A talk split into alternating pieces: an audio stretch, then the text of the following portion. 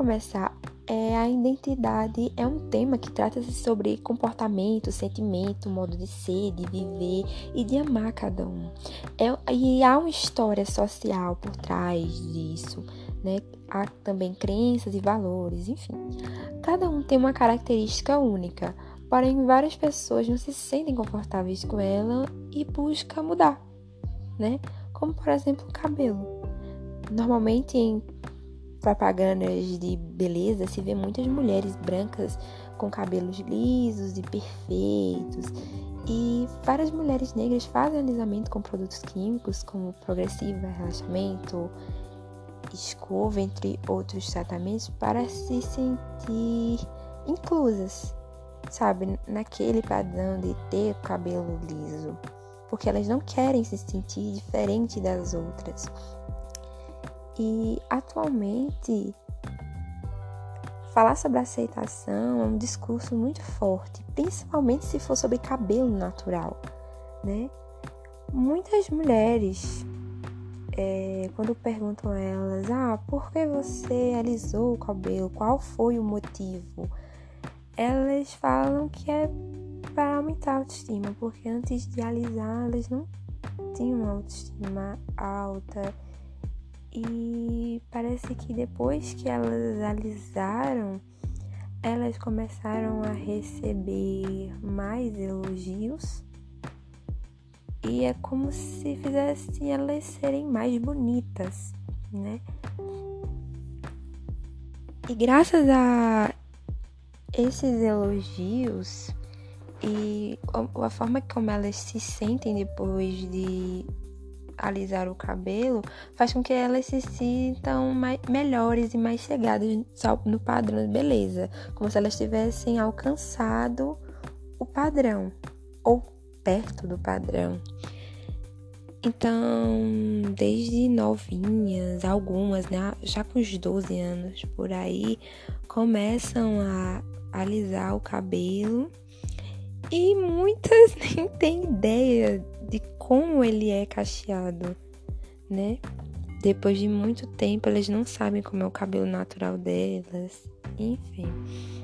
Com a quarentena, é, várias lojas fecharam, né? Inclusive salões de beleza. Então, as mulheres não tinham como ir ao salão fazer o tratamento, né? Usar os produtos químicos para alisar os cabelos. E algumas decidiram abrir mão e entrar no processo de transição capilar, que não é fácil, demora muito para voltar aos cachos, né?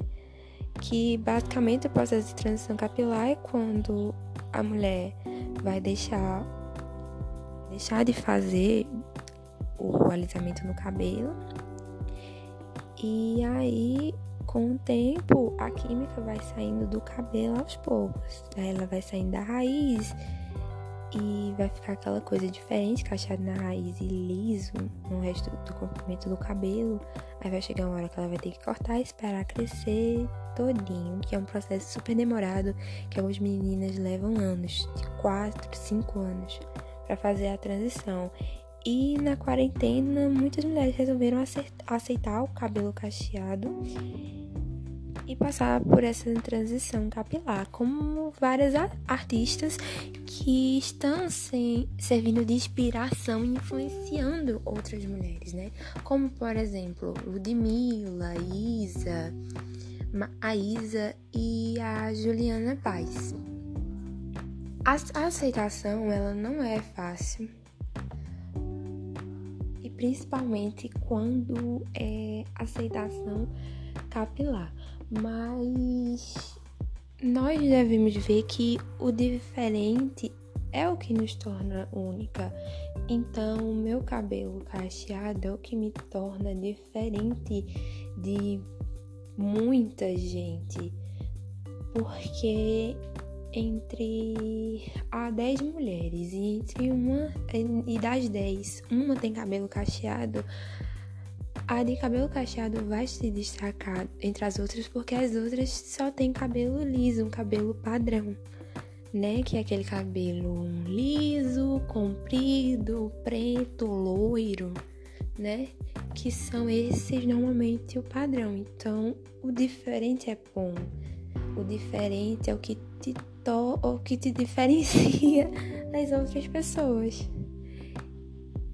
E é importante você ter essas, essas inspirações porque é o que vai lhe ajudar a continuar com o processo de transição e principalmente é o que vai lhe ajudar a aceitar quem você é de verdade.